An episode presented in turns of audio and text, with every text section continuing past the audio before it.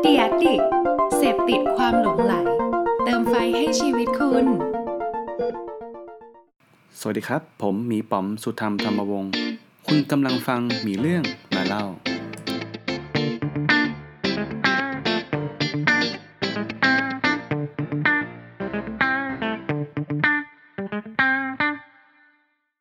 วันนี้ก็กลับมาอีกครั้งหนึ่งนะครับสำหรับพอดแคสต์ ในบ้านหลังใหม่เนาะบ้านหลังที่ใหญ่ขึ้นนะครับของพอดแคสต์นะครับ ซึ่งเป็นกลุ่มพอดแคสต์ก็คือ The Addict Podcast นะครับ ก็ขอบคุณช่องกลุ่มนี้ไว้ด้วยนะครับ ก็ในการเชื้อเชิญให้มีมีปอมและมีต่อสองคนนี้ก็เข้าไปอยู่ในบ้านหลังนี้ด้วยกันเนาะสำหรับวันนี้ก็จากที่ใครหลาย ๆ คนเนี่ยอาจจะเคยฟังมาบ้างแล้ว EP อื่นๆเนะก็จะมีสัมภาษณ์ คนที่ทำงานต่างประเทศบ้าง หรือว่าเรียนต่อต่างประเทศบ้าง วันนี้ก็จะเป็นอีกหนึ่งคนเหมือนกันที่มีประสบการณ์ในการเรียนต่อต่างประเทศ แล้วก็เป็นสาขาที่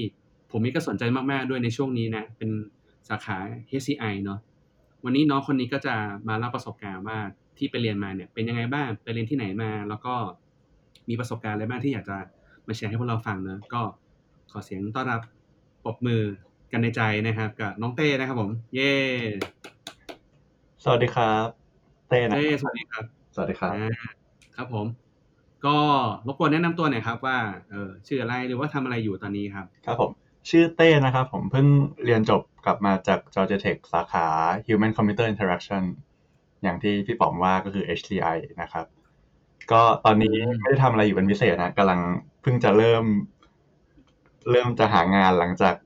พักไปได้เดือนเดือนหนึ่งหลังจากกลับมา อ๋อก็คือเพิ่งกลับมาหมาดๆเลยจากเพิ่งกลับมาหมาดๆครับ ผมก็กักตัวไปสองอาทิตย์สำหรับใครที่ฟังอยู่แล้วก็กำลังมองหา UX เก่งๆนะ อันนี้ก็เพิ่งกลับมาจากต่างประเทศหมาดๆเลยใคร รู้สึกว่าเฮ้ยบริษัทฉันต้องอยากได้แบบคนร้อยวิชาแบบนี้แน่นอนเลยก็เอ่อ inbox มาได้นะครับ เป็นพื้นที่โฆษณาเลยทีเดียว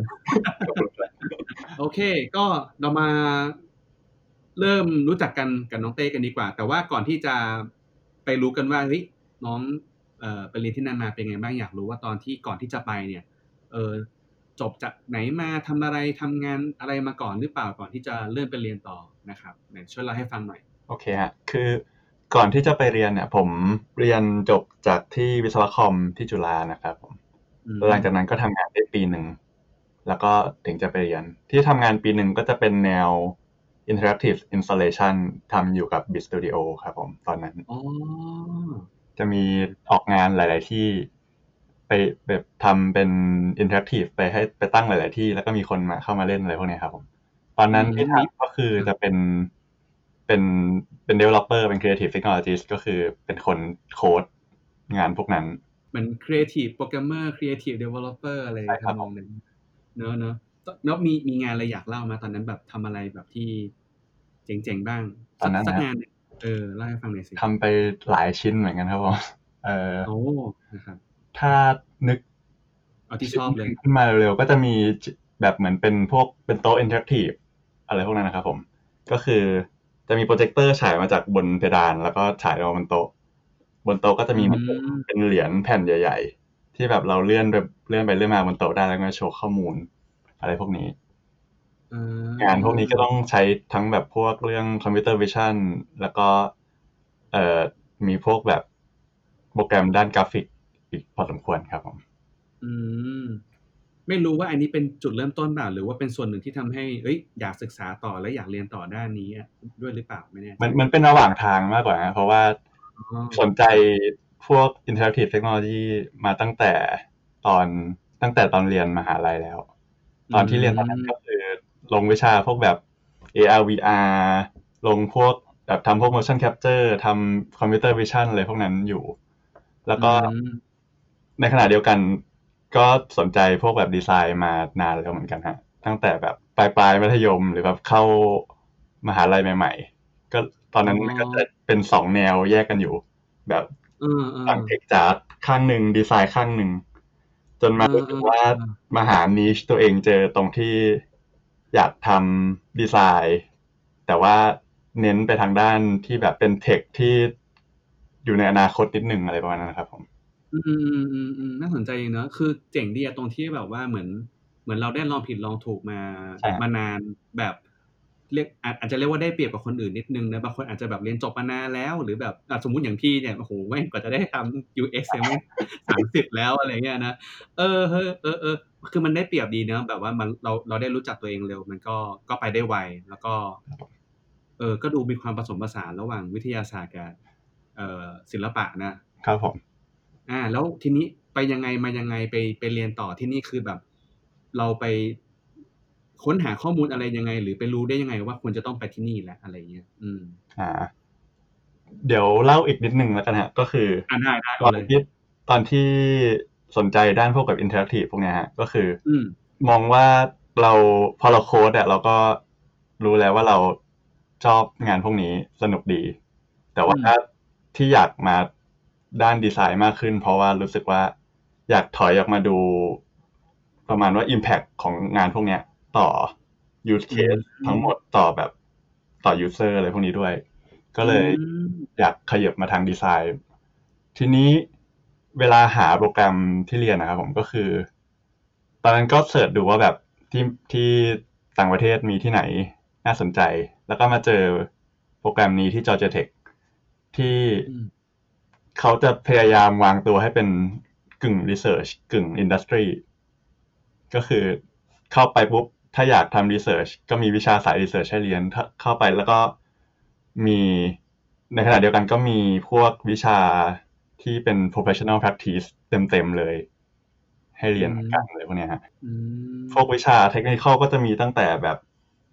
ของที่เป็นเกือบเกือบๆอนาคตหน่อย อย่างเช่น IoT หรือว่า AR VR ก็มีวิชาพวกนั้น แล้วในขณะเดียวกันก็มีวิชา UX Research UX UX Design ที่อืม ให้ทุกคนในโปรแกรมมาเรียนด้วยกัน ก็คือจะเจอคนหลากหลายมากแล้วก็ เหมือนมันตอบ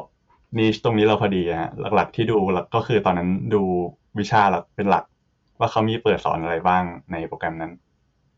อืมแล้วก็มาลงเอยกันที่นี่อืมก็คือแบบส่องส่องที่หน้าเว็บดูพวกใช่คอร์สออนไลน์ดูวิชาต่างๆ ที่เขาสอนเนอะใช่ฮะอืมพวกพวกโปรแกรมพวกนี้มันจะมี หน้าเว็บที่บอกว่าแบบอะถ้าจะเรียนโปรแกรมนี้ ต้องมีวิชาหลักอะไรบ้าง วิชาเลือกอะไรบ้าง โปรเจกต์เป็นยังไงอะไรพวกอืนี้มอืมอืมก็จะไปดูอืมจากพวกนั้นได้ ตอนนั้นที่เลือกก็จะมีแล้วได้ไปมีหลายมหาลัยอยู่เหมือนกันฮะก็จะมีที่นี่จอร์จเทคแล้วก็ ตอนนั้นดูผ่านๆมี CMU อีกที่หนึ่งเอ่อ Carnegie Mellon University ที่พิตสเบิร์กอ่าอ่าอ่า แต่ว่าอันนั้นโปรแกรมเขาปีเดียวอ้าวหอเรารู้สึกว่าเรา ใช่ฮะที่ที่ CMU เป็นปีเดียวพอผมรู้สึกว่าแบบไหนๆก็ไปต่างประเทศทั้งทีใช้ชีวิตสักสองปีแล้วกันปีเดียวยังไม่ทันทำอะไรก็กลับแล้วอะไรเงี้ย ก็เลยหาโปรแกรมที่เป็นสองปีเดียวอืมใช่ฮะของ CMU มีปีเดียว แต่ว่าถ้าไม่งั้นก็ต้องเป็น PhD เลยก็คือ ยาวเลย อ๋ออ่าฮะ เพราะได้ข่าวเหมือนกันว่าที่ CMU เนี่ยก็จะเป็นอะไรที่โหดอยู่เหมือนกันเรื่อง interaction design โหดฮะเรื่อง เออเออเหมือนเหมือนเคยเห็นเปเปอร์เหมือนเคยเห็นคนพูดถึงอยู่เยอะเหมือนกัน มันจะมีบล็อกหนึ่งอะครับ ที่เขาจะแบบ list อยู่ว่าในอเมริกามี grad school ที่ไหนดังเรื่อง UX design หรือว่า interaction design เขาก็จะแรงแบบ CMU ไว้ที่หนึ่ง Georgia Tech ไว้ที่สองอืมแล้วก็แบบมี Maryland อืมมี UC Irvine อะไรพวกเนี้ยฮะอยู่อ่าอ่า ก็คือาเวลาอยู่ในโปรแกรมก็จะแบบห้ามหันกับ CMU กันพอสมควรแบบ ชอบไปแซวแบบแซวๆกันเองใน Slack ของภาคก็แบบเนี่ยเราเป็นที่สองอะไรประมาณเนี้ยฮะอืม เออก็เป็นพี่ชอบตตรงลกๆเออพี่พี่ชอบที่เราเปิดเปิดเรื่องเมื่อกี้มากเลยที่ที่นายบอกว่า ถ้าเกิดเราเหมือนเหมือนไม่ไม่ไม่รู้ตีความถูกหรือเปล่านะเหมือนนายกำลังจะบอกว่า ถ้าเกิดเราแบบโค้ดอยู่ตรงนั้นน่ะ มากเกินไปเราอาจจะไม่ได้เห็นว่าภายนอกหรือว่าคนข้างนอกเนี่ยเขามองเขามองยังไงอยู่บ้างเนอะนายก็เลยรู้สึกว่าเฮ้ยเลยเลยอยากถอยออกมาดูข้างนอกด้วยดูภาพรวมแล้วก็ดูว่าเฮ้ยมันเกิดอะไรขึ้นบ้างกับกับรอบตัวตรงนั้นใช่ไหมดูฟีดแบ็ดูผลลัพธ์อะไรของมันใช่ไหมจะว่าประมาณนั้นก็ก็ได้ครับผมแต่ว่าผมก็ไม่ได้มองว่าโค้ดอย่างเดียวมองแคบไป เพราะว่า การที่อืมโปรดักต์หนึ่งมันจะเกิดขึ้นมาได้อะเทคนิคต้องแข็งแรง แต่ว่าอืมอืมตัวผมเองอะสนใจภาพกว้างมากกว่า ภาพกว้างของ product ชิ้นหนึ่งๆมากกว่า แทนที่จะไปสนใจตัว technical อะไรพวกเนี้ยฮะคือคนที่ทำ technical ได้คือแบบก็เจ๋งมาก แต่อืมความสนใจผมจะเป็นแบบขยับออกมานิดหนึ่งอืมประมาณนั้นมากกว่า อืม โอเค เมื่อกี้เมื่อกี้บอกแล้วว่าตอนตอนเริ่มตัดสินใจว่า เออเฮ้ยจะเรียนที่ไหนอะไรเงี้ยก็ไปดูข้อมูลส่องส่องวิชาครับผมนั่นนี่บ้างนะทีเนี้ยพอเราได้เข้าไปเรียนปุ๊บเนี่ย อยากรู้ว่า เออเอาเอาเอาเป็นภาพกว้างก่อนกันนะอยากรู้ว่าโดยรวมตอนที่เราเข้าไปช่วง อาจจะช่วงสองสามเดือนแรกเนี่ยเป็นยังไงบ้างมีบรรยากาศอะไรบ้างเล่าให้ฟังหน่อยสิโอเคฮะคือโปรแกรมที่ผมเข้าไปเรียนมันจะเป็นโปรแกรมที่เรียกว่า multidisciplinary มาก ๆ คือคนที่เข้ามาเรียนก็จะมาจากหลายสายมาร่วมๆกัน ตัวโปรแกรมเองก็ไม่ได้แบบเกิดจากภาควิชาคอมพิวเตอร์ไซเอนซ์ภาคเดียว โปรแกรมเองเกิดจาก สี่ภาควิชารวมกันนะฮะคือเป็นโอ้ Computer Science Industrial Design เอ่อ Psychology แล้วก็อืม Digital Media โอ้ psychology ด้วยดีมากครับผมก็คือ psychology จะแบบนำโด่งเรื่อง UX research เวลาเราทำโปรเจกต์กลุ่มเราก็ต้องแบบหาคนจากสายนี้ มาช่วยเป็นคนเป็นหัวหอกด้าน research ในทีมอะไรเงี้ยครับผม เอ๊ะเดี๋ยวนะ คือกำลังสงสัยแล้ว อันนี้คืออยากทวนอีกทีนึงว่าครับ สรุปแล้วคือไอ้คณะเนี่ยมันเกิดจากคนหลายๆศาสตร์หลายๆสาขามารวมตัวกันใช่ฮะในมหาโปรแกรมที่ผมไปเรียน โปรแกรมปอโทที่ผมไปเรียนเนี่ยก็คือมีสี่สกูลในมหาลัยมาเปิดร่วมกัน อ๋ออ่าฮะแล้วทีนี้เวลาเด็กแอดมิดเข้าไปเนี่ยเอ่อจะต้องเลือกสายก่อนว่าจะเข้าไปสายไหน อย่างผมเข้าไปเป็นสาย CS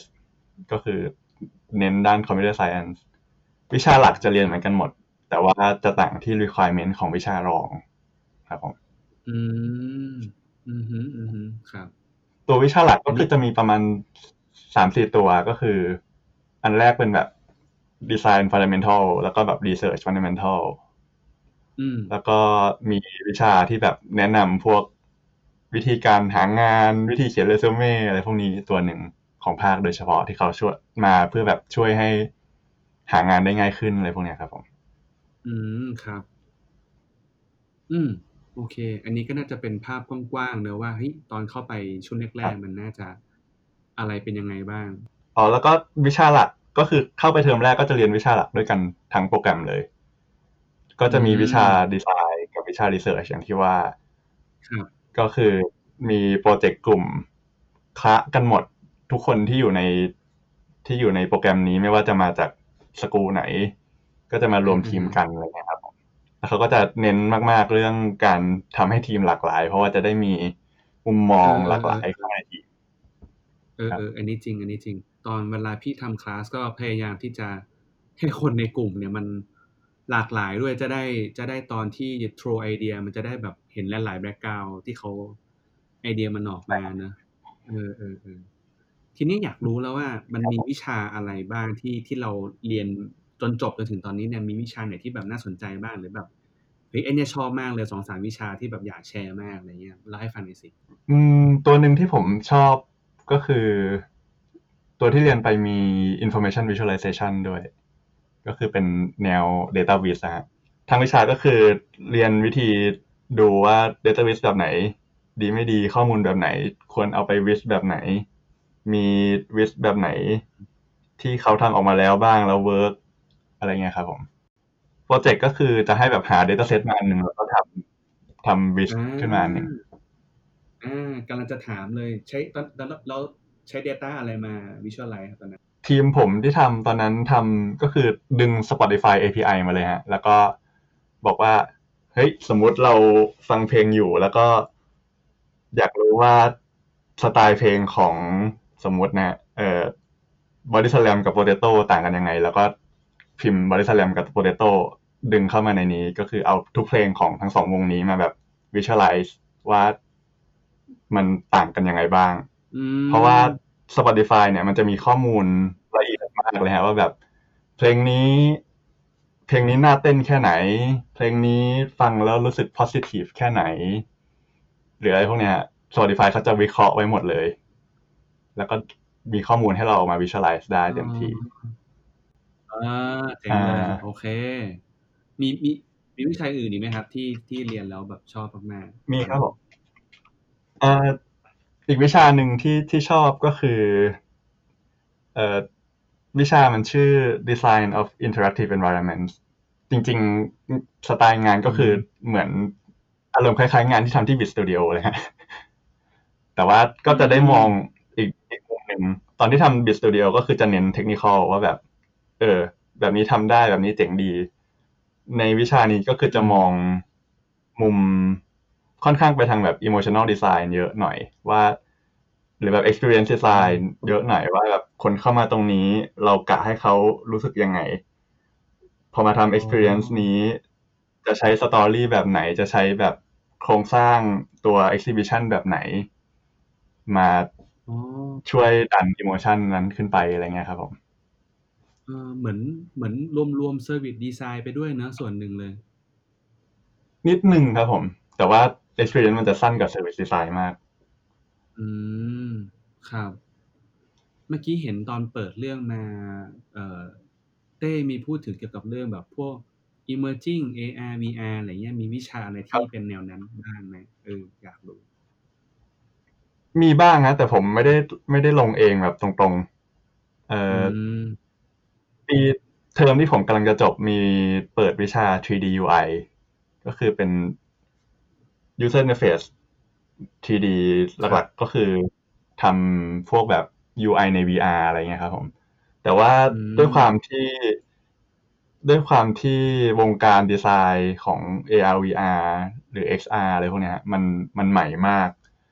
วิธีการสอนเขาเลยยังไม่ได้แบบพูดเรื่องดีไซน์มากเพราะว่ามันยังในวงการยังตกลงกันไม่ได้ว่าดีไซน์แบบไหนคือดีที่สุด วิธีการสอนของเขาหลัก ๆ ก็คือ จะให้ไปแบบลองโค้ดดูว่าแบบอะถ้าอยากทำ interaction แบบนี้จะโค้ดยังไง หรือในในงานวิจัยมีคนเสนอ interaction แบบไหนบ้างอะไรเงี้ยครับผมอันนี้คือที่ได้ยินจากเพื่อนที่ลงวิจัยมาแต่ว่าผมไม่ได้ลงเองเพราะว่าในขณะเดียวกันผมก็ทำมาสเตอร์โปรเจกต์ ด้าน AR VR อยู่ตอนนั้น อ๋ออ่าฮะ เข้าใจได้ว่ามันก็คงใหม่มากเลยแล้วก็แบบอาจจะยังไม่มีใครอย่างอย่างเมื่อกี้ที่เต้บอกคือยังไม่อยากมีใครมาฟันว่าเอ้ยแบบไหนมันถูกแบบไหนมันผิดเนาะมันแต่ก็เข้าใจครับ ใช่อะคือ ยังไม่มีใครกล้าฟันว่าแบบไหนเป็น best practice เพราะว่ายังตกลงกันไม่ได้ อืมอืมอืมแต่แสดงว่าก็น่าจะมีการนำหยิบยกเอ่อพวก case study อะไรอย่างนี้มาเล่าอยู่บ้างใช่ไหม ใช่ครับผม เขาเข้าใจว่าอย่างไหนมาเล่าบ้าง พอจะทราบเนี่ยอืมผมไม่แน่ใจอะครับผม เอ่อแต่เท่าที่เท่าที่ทราบคืออาจารย์ที่สอน ก่อนที่เขาจะมาสอนตัวนี้เขาลาไปทำงานที่มอซิล่ามาสามสี่ห้าปีก็คือเคสหลาย ๆ อย่างที่คือผมไปแบบนั่งคาบแรก ๆ ตอนที่ตัดสินใจว่าจะลงดีไหมอะไรเงี้ย ก็เห็นว่าเขาจะยกเคสขึ้นมาว่าอย่างเช่นมี Mozilla Hub ก็คือ เป็นโปรแกรมคล้ายๆ Social VR ของ Mozilla ที่แบบให้คนเข้าไปอยู่ในสเปซได้แล้วก็แบบไปคุยกันอะไรประมาณนั้นครับ อาจารย์ที่สอนวิชานั้นเขาเอ่อเขาไปทำเขาลาไปทำงาน Mozilla ประมาณสามสี่ปี แล้วก็กลับมาตัวอย่างที่เขาใช้ในคลาส ที่ผมแบบเข้าไปนั่งดูแรก ๆ เพราะว่าสุดท้ายไม่ได้ลงฮะเขาเขาที่เห็นแรก ๆเขาก็จะเอามาให้ดูเป็นเอ่อ Mozilla Hub มันจะเป็นโซเชียล VR ที่แบบ สมมติคนใส่ VR เข้าไปก็คือเหมือนจะเหมือนเป็นสเปซสเปซหนึ่งที่คนมา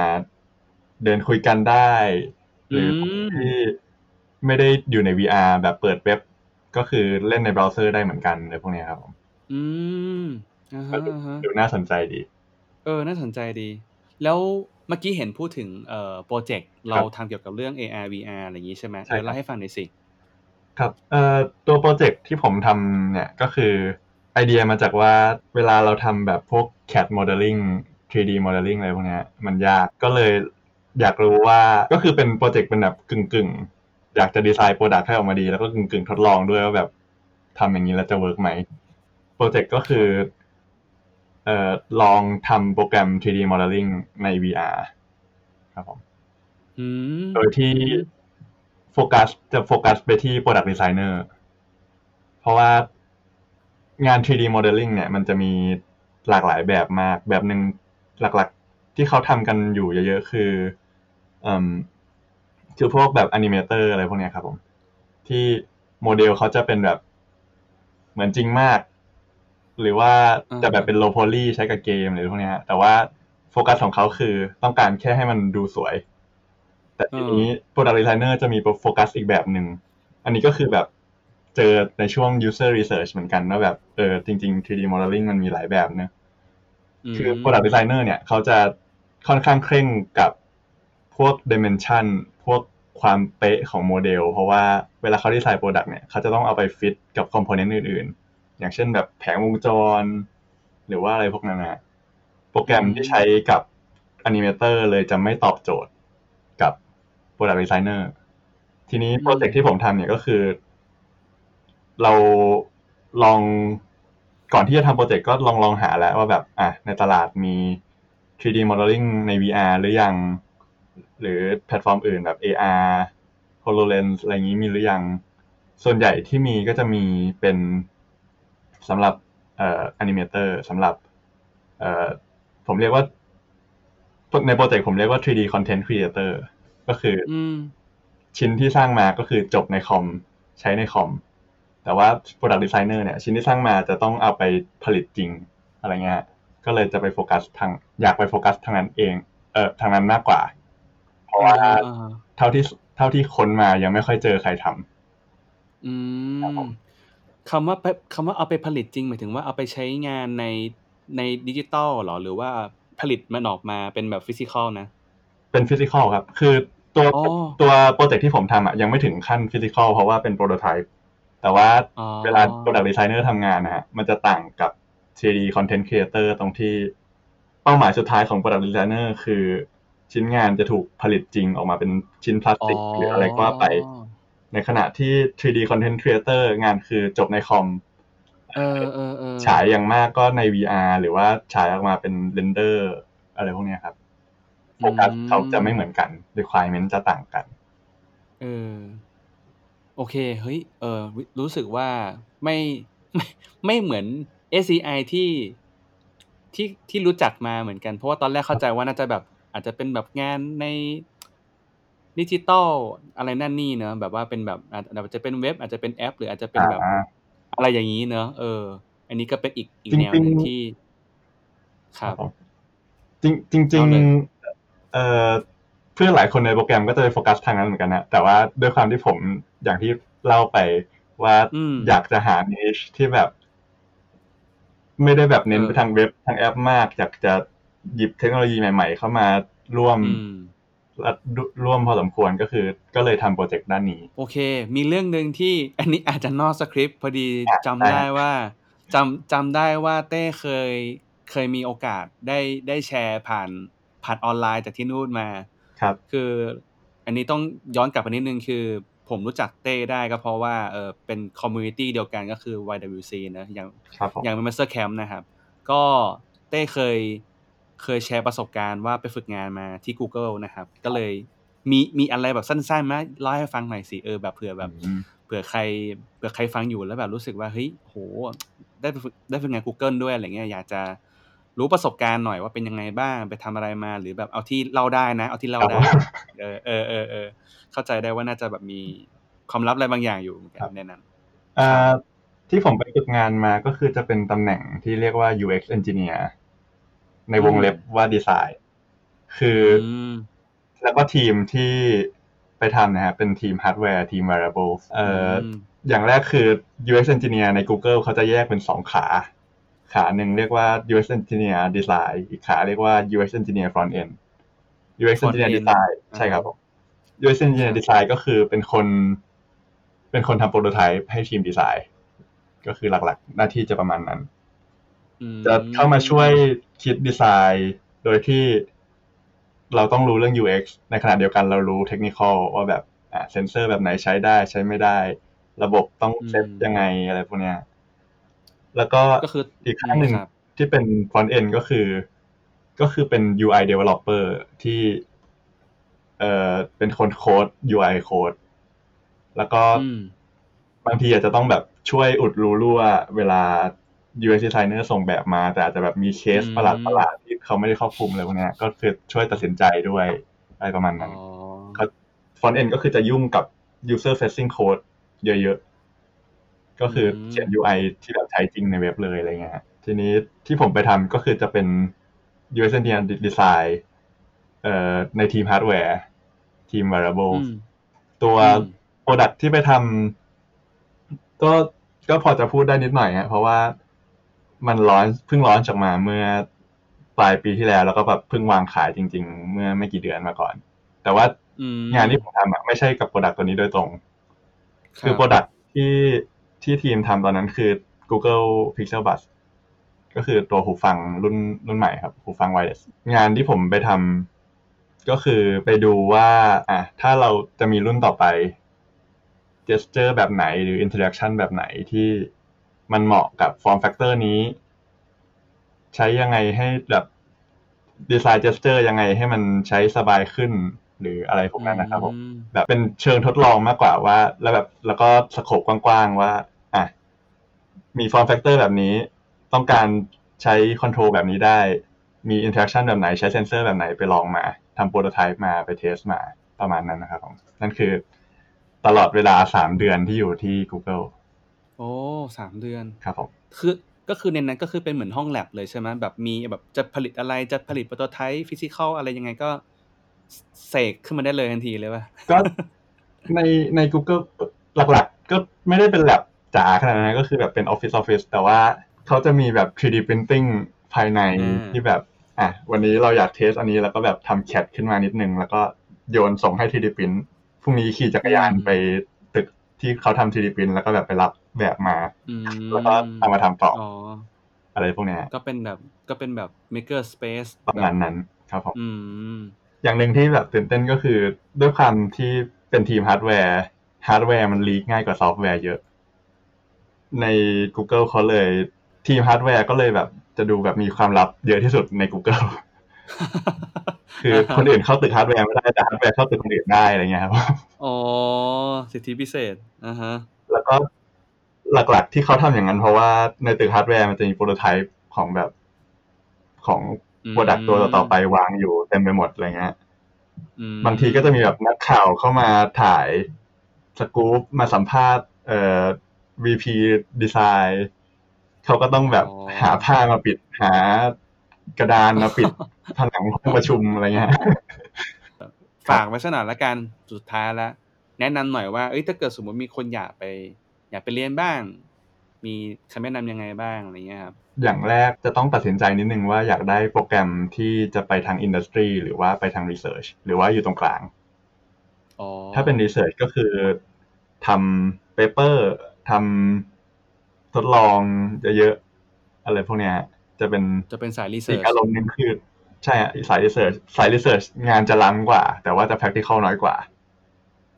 สาย industry คืองานจะ practical แต่ถ้าอยากทำงานล้ำๆก็จะหายากหน่อย เออยกตัวอย่างหน่อยสิ อยากรู้ว่าเงี้ยเอออยากรู้ว่างาน industry มันเป็นยังไงบ้างแบบยกเคสมาสักหน่อยสิ แล้วก็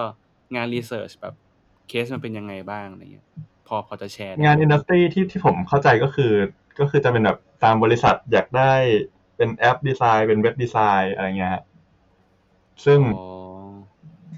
ถ้าเป็นบริษัททางแบบทางถ้าอยากทำ tech ล้ำๆหน่อยก็จะมีบางบริษัทที่ทำบ้าง แต่ว่าconstraint ก็จะมาจากลูกค้าจะมาจากฮาร์ดแวร์จะมาจากอะไรพวกนี้เยอะๆอืมก็ออกแบบเหมือนทำทำตามตลาดอะไรเงี้ยเหรอ ใช่ครับผม ก็ก็คือจะต้องแบบจะต้องพึ่งตลาดระดับหนึ่ง แต่ว่า research นี่คือซึ่ง funding research เป็นหลักอ่าฮะก็คือ แล้วแต่ว่าตอนนั้น เรื่องไหนกำลังเป็นที่สนใจเรื่องไหนน่าสนุก prototype ที่เขาทำก็คือจะแบบไม่ต้องไม่ต้อง polish มาก ไม่ต้องแบบเสร็จสมบูรณ์มากอะไรเงี้ยซึ่งขอแค่แบบพอพูดคอนเซ็ปต์ได้อืมครับ ผม ผมสนใจทาง industry แต่ว่าจะเบนไปทาง research นิดหน่อย ครับผม มีความมีความผสมตลอดเวลา ก็ก็คือ อย่างที่ว่าฮะ คือผมอยากสนใจงานที่แบบมี user มามาเกี่ยวข้องจริง ๆ มี user มาใช้จริง ๆ เป็นงานที่แบบ ship ออกไปจริง ๆ แต่ว่าในขณะเดียวกันก็ยังอยากทำ tech สนุกสนุกอยู่แสดงว่าก็คืออารมณ์อารมณ์น่าจะแบบอยากอยากเห็น feedback loop แหละ อยากรู้ว่าผลลัพธ์ของการที่เราได้ทำเนี่ย เวลาไปตกมือ user แล้วเนี่ยมันจะเป็นยังไงเนาะไม่ใช่แบบ เราทำแล้วมันอยู่แต่ในห้องอะเนาะใช่ไหมเออ ก็เข้าก็เข้าใจได้นะอีกอย่างที่ผมรู้สึกว่า เอ่อ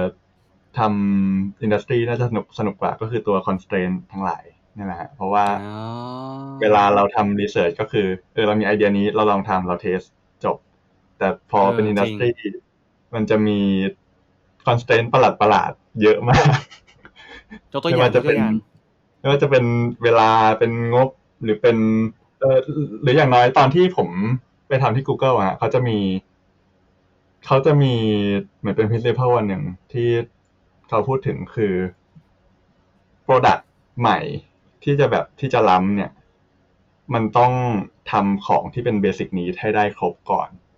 แล้วค่อยเติมความล้ำเข้าไปเล็กๆ เติมเยอะไม่ได้เติมเยอะจะจะรู้สึกแบบผิดแผกแล้วยุแล้วลูกค้าจะไม่รู้ว่า นี่คืออะไร ทำไมฉันถึงต้องการสิ่งนี้แล้วจะซื้อไปแล้วจะเอาไปทำอะไรอะไรเงี้ยอย่างเช่น ถ้าเกิด เอ่ออย่างอย่างตัวหูฟังอันเนี้ยครับผม เอ่อเขาก็ประกาศเพิ่งประกาศเมื่อสักพักว่า อ่า เดี๋ยวเขาจะมี feature drop ว่าแบบจะอัปเดต เอ่อซอฟต์แวร์มี feature เพิ่มขึ้น ผ่านซอฟต์แวร์อะไรเงี้ยแต่ว่าถ้าเกิดมันมี feature เยอะ แต่มันเป็นหูฟังที่ไม่ดี คนก็ไม่ซื้อ อืมอื มมันต้องเริ่มจากเป็นหูฟังที่แบบ solid มาก ๆก่อน แล้วถ้าอยากเพิ่มอะไรเจ๋งๆเข้าไปค่อยเพิ่ม อะไรเงี้ยมันจะมี dynamic เรื่องนี้เข้ามาเกี่ยวด้วย ซึ่งผมว่าน่าสนใจดีว่าแบบทำยังไงให้มันรู้สึกใหม่ แต่ว่าก็ไม่รู้สึกน่าเบื่อ อืม เพราะว่าไม่งั้นมันก็อาจจะแบบต้อง trade-off นะคือ ถ้าเกิดสมมุติว่ามัน feature เยอะมาก ๆ แสดงว่ามันก็ มีเรื่องของ costing ค่าใช้จ่ายเอ่ออะไรอะไรก็แล้วแต่ใส่เข้าไปแล้วทำให้ user รู้สึกว่าเฮ้ยมันแพงไปหรือเปล่าด้วยแล้วมันอาจจะแบบเกิดเกิดการตัดสินใจที่ซื้อยากขึ้นด้วยเนาะก็เป็นไปได้เหมือนกันนะใช่ครับ เออเออเออเออเนี่ยจริง ๆ ว่าถือถือว่าดีมากเลยเพราะว่ามันเหมือนกับถ้าเราทำตรงคือคือก็ไม่ได้บอกว่า research ไม่ดีนะแต่ว่าพอมัน industry ปั๊บมันเหมือนมันเหมือนมันใกล้ตัวเองมากขึ้นว่า ถ้าเราจบไปแล้วแล้วเราไปทำงานอะเราจะเจอ constraint อะไรอย่างเงี้ยอยู่อยู่ตลอดเวลาเลยแล้วเราก็เหมือนเราถูกฝึกมาแล้วว่าเฮ้ยมันต้องถูกคิดตัดสินใจอะไรยังไงบ้างอย่างเมื่อกี้ที่บอกว่าเฮ้ยมันต้องมีของที่เป็นแบบ fundamental ก่อนนะ ของที่มันเป็นแบบมันมันมันต้องมีก่อนนะอะไรเงี้ยอย่างตอนที่พี่ทำ product เนี่ยมันมันก็จะมี มันก็จะมีหลักการคิดประมาณนี้เหมือนกันมันเรียกเอ่อ MoSCoW คือ must have เอ่อ should could won't อะไรเงี้ยคือแบบอะไรที่ต้องมีอะไรที่ควรต้องมีครับผมอะไรที่น่าจะมีหรือแบบอะไรเลยที่แบบมันต้องไม่มีเลยนะอะไรเงี้ยก็จะมีแบบ principle อะไรประมาณหนึ่งที่แบบเอาไว้คิดหรือว่า prioritize เวลาเวลาเอางานเข้าเข้า sprint หรือเอางานเข้า product อะไรอย่างเงี้ยก็จะก็จะประมาณนี้เหมือนกัน เออ อันนั้นจะฟังดูเป็นเชิง product management นิดนึงใช่ไหมนิดนึงใช่ใช่ใช่เป็นฝั่ง product management ประมาณนึงเหมือนกัน อันอันนี้จะเป็นอารมณ์เหมือนว่าเราจะ positioning ตัว product ยังไงอะไรพวกนี้ด้วยอืมแบบตกลงนี่เป็นหูฟังหรือนี่เป็น smart earbudอะไรเงี้ยครับผมมันจะเป็นแบบหูฟังที่ทำอะไร smart ได้ หรือมันจะเป็น smart computer ที่บังเอิญอยู่ในหูอะไรประมาณนี้คือเราอะเคยเคยไปแข่ง เคยไปแข่ง hackathon งานหนึ่งแล้วมีมีคนที่เขาเข้ามาร่วมแข่งแล้วเขาได้ที่หนึ่ง ก็เลยไปคุยกับเขาว่า เออแบบ background เขาเป็นยังไงนั่นนี่อะไรเงี้ยเขาบอกเขาเป็น product designerคำว่า product designer เนี่ยมันคือมันคือ product physical เลยเว้ยเขาบอกว่าเขาออกแบบพวกเครื่องใช้ไฟฟ้าเลยอะไรเงี้ยแล้วเราก็ไม่เคยมี practice อะไรแบบนี้มาก่อนเขาก็บอกว่า ถ้าเป็นคือสมัยก่อนน่ะ หรือว่าตอนจนถึงสมัยนี้กันแล้วแต่ไอ้พวกไอ้พวกโมเดล หรือว่าพวกของ ใช้ไฟฟ้าเนี่ยมันมันแตกมันแตกต่างกับดิจิตอลแน่นอน ซึ่งเราก็พอเข้าใจได้ว่าอ๋อมันเออมันก็แตกต่างแหละ มันก็แบบแก้ง่ายไงนั่นนี่อะไรเงี้ยเออแต่นั่นแหละมันมันมันคือตัวสะท้อนไปที่ว่าพอมันเป็น product physical ปุ๊บอะนั่นหมายความว่าไอ้พวกแท่นพิมพ์หรือว่าไอ้แม่พิมพ์ที่เขาต้องหล่อต้องขึ้นอะไรเงี้ยมันจะเลยมันเลยก็มีอายุการใช้งานที่ต้องคุ้มค่าป่ะที่มันจะต้องแบบผลิตมาช่วงระยะเวลาสองสามปีสี่ห้าปีอะไรเงี้ยนะมันไม่ใช่ว่า แก้ง่ายเหมือนแบบเว็บไซต์แอปพลิเคชันอะไรเงี้ยเออ ก็เลยเข้าใจได้ว่าอ๋อเออว่ะไอ้เรื่อง product product design มันเป็นอะไรที่ต้องคิดเยอะอยู่ประมาณหนึ่งเหมือนกันเพราะมันถูกใช้ระยะยาวอะไรเงี้ยจริง ๆ พอพูดเรื่องนี้แล้วผมนึกถึงอีกวิชาหนึ่งที่ชอบมากตอนไปเรียน น่าจะเป็นวิชาที่ไม่ใช่น่าจะเป็นวิชาที่ชอบที่สุดในโปรแกรมคือเขามีอาจารย์คนหนึ่งที่เขาเปิดวิชาแบบเป็น intro industrial design สำหรับคนที่ไม่มีพื้นฐาน industrial design อะไรพวกนี้ แล้วก็จะสอนตั้งแต่แบบ craft skill นั่งแบบขัดโฟมให้เป็นฟอร์มที่นั่งแบบทดลองแล้วแบบใช้ฟอร์มไหนดี ฟอร์มไหนจับสบาย อะไรพวกนี้ตอนที่ผมทำ project แบบการบ้านอันนั้นก็คือ ลองออกแบบดูซิว่าถ้าเกิดแบบทำคีย์บอร์ด ชี้เอาไว้ชี้ทีวีที่แบบถือมือเดียวได้ จะต้องแบบทำฟอร์มมายังไงให้มันจับสบายจับอะไรพวกนี้แล้ววิชานั้นก็จะสอนตั้งแต่ทำ foam model ไปถึงขึ้น CAD หรือขึ้นแบบ 3D print อะไรพวกนี้ออกมา ประกอบกับตัวแผงวงจรยังไง ถึงจะได้เป็น prototype ออกมาชิ้นหนึ่งอะไรเงี้ยครับผมก็ถือว่าได้แบบ jump start ด้านการทำฮาร์ดแวร์พอสมควร อ๋อ เออเออเออ มันก็ดีนะ เหมือนเขาว่าเขาพยายาม สร้างประสบการณ์ในการผลิตของเลยนะ ใช่ครับ เออฮาร์ดแวร์กับซอฟต์แวร์นี่จริง ๆ ต่างกันเยอะเหมือนกันนะในใน process เพราะอย่างที่พี่บอกก็คือแบบเขาทำฮาร์ดแวร์มาทีหนึ่งมันขึ้นโมมาแล้วกว่าจะแก้ได้ก็คือ รอรอบหน้า รอบหน้าอีก เป็นหลักเดือนอะไรเงี้ยครับผมเออเออแต่ว่าพวกซอฟต์แวร์ก็คือคือเราก็ไม่ได้บอกว่าอะไรดีกว่าไกใช่ครับใช่อะไรดีกว่าอะไรนะมัน เออมันมันมันมันมี process ที่ต่างกัน พวกโปรแกรมก็อะไรก็จะแบบอ่าสามารถที่จะ feedback loop มันเร็วกว่าแหละ เอาเอาเอาเป็นว่าอย่างนั้นดีกว่า เออโอเคครับ น่าจะน่าน่าจะได้เนื้อหาที่ที่น่าสนใจมากๆ เกี่ยวกับประสบการณ์ที่เราไปเรียนมา แล้วก็มีส่วนหนึ่งด้วยที่ทำ project ด้วย แล้วก็ไปฝึกงานมาด้วยเนอะก็ครับน่าจะประมาณนี้ก็หวังว่าเราอาจจะได้กลับมาคุยกันอีกเพราะว่าเต้กลับมาเมืองไทยแล้วน่าจะได้ เออเรียกว่าผลิตของเออน่าจะได้ผลิตของอะไรสนุกสนุกแล้วก็กลับมาเล่าให้เราฟังกันอีกครั้งหนึ่งเนาะครับผม ครับ ก็ขอบคุณสำหรับเอ่อเนื้อหาในวันนี้มากนะครับขอบคุณมากๆเลยก็ เอ่อส่งท้ายนะเอ่อปิดท้ายนะครับ ครับ ปิดปิดท้ายสำหรับมีเรื่องมาเล่าเนอะสำหรับใครที่ใครฟังถึงตรงนี้แล้ว แล้วก็อาจจะเป็นฟังเพิ่งฟังเป็น EP แรกนะครับ ก็เรายังมีอีกหลาย EP เนอะก็สามารถเข้าไปติดตามได้นะครับที่ facebook.com/2beartalk นะครับเอ่อเลขสองแล้วก็ b e a r s t a l k two bears talk นะครับแล้วก็สำหรับใน Channel ในการฟัง podcast ก็สาสามารถค้นหาได้ไม่ว่าจะเป็นเอ่อ Spotify หรือว่า Podbean หรือว่าเอ่อ Apple Podcast นะครับ แล้วก็อีกครั้งหนึ่งบ้านหลังใหม่ของเรานะครับ บ้านหลังใหญ่เลยนะครับ กับ The Addict Podcast นะครับ ก็สามารถ ติดตามได้ที่บ้านหลังใหม่ได้ด้วยเช่นกันนะครับ ก็ฝากไปด้วยนะครับ ไม่ว่าจะช่องทางไหนกันแล้วแต่พิมพ์ว่ามีเรื่องมาเล่าภาษาไทยเลยนะครับ ก็ขอบคุณอีกครั้งหนึ่งสำหรับน้องเต้นะครับ วันนี้นะครับ ก็สวัสดีครับขอบคุณมากครับพี่ป๋อมสวัสดีครับ สวัสดีครับ